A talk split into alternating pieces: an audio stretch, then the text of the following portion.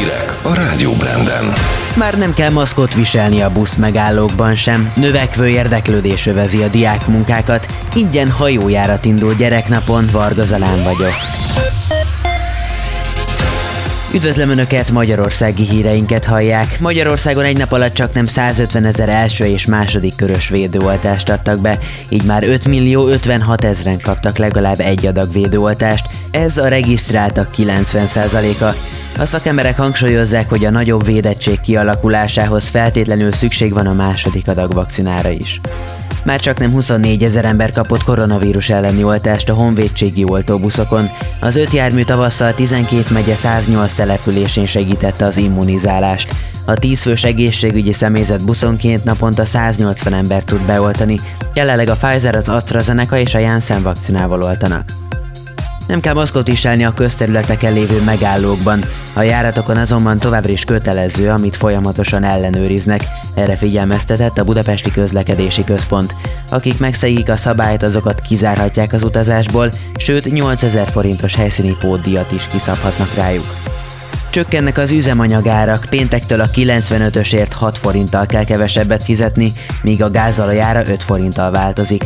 A benzin átlagára ezzel 423 forintra csökken, a dízelesek pedig 425 forintért tankolhatnak.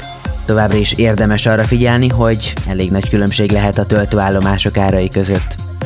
Nőhet az érdeklődés a nyári diákmunka iránt, ez a korlátozások enyhülése miatt van.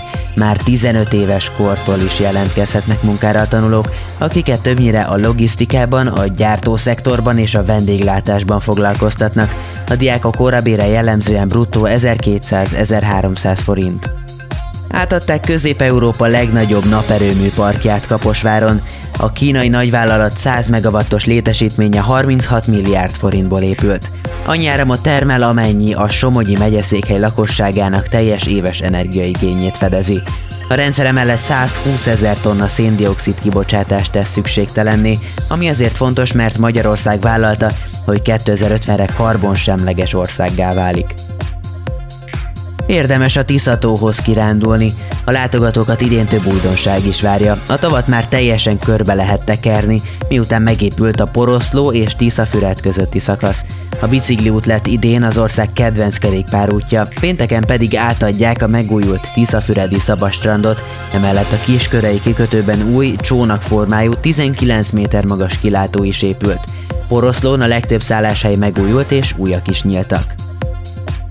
Gyermeknap alkalmából ingyen utazhatnak a 18 év alattiak az Esztergom Szob Zebegény hajó körjáraton vasárnap. A kiránduló hajók ezen a napon 11 és 16 óra között óránként indulnak Esztergomból. A kísérők jegye 500 forintba kerül. A járat egy nappal korábban már szombaton üzembe áll, aznap és a következő hónapokban napi 2 alkalommal várják majd a hajózni vágyókat. Időjárás. Péntekre eleinte főként délen és a középső tájakon fordulhat elő gyenge eső. Napközben a napos, gomoly felhős időben már csak néhol északkeleten alakulhatnak ki záporok, többfelé megerősödik, néhol viharossá fokozódik a szél.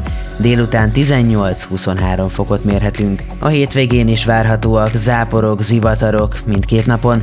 Szombaton 22, vasárnap 21 fok körül tetőzik majd a csúcsérték. A szerkesztőt, Varga Zalánt hallották.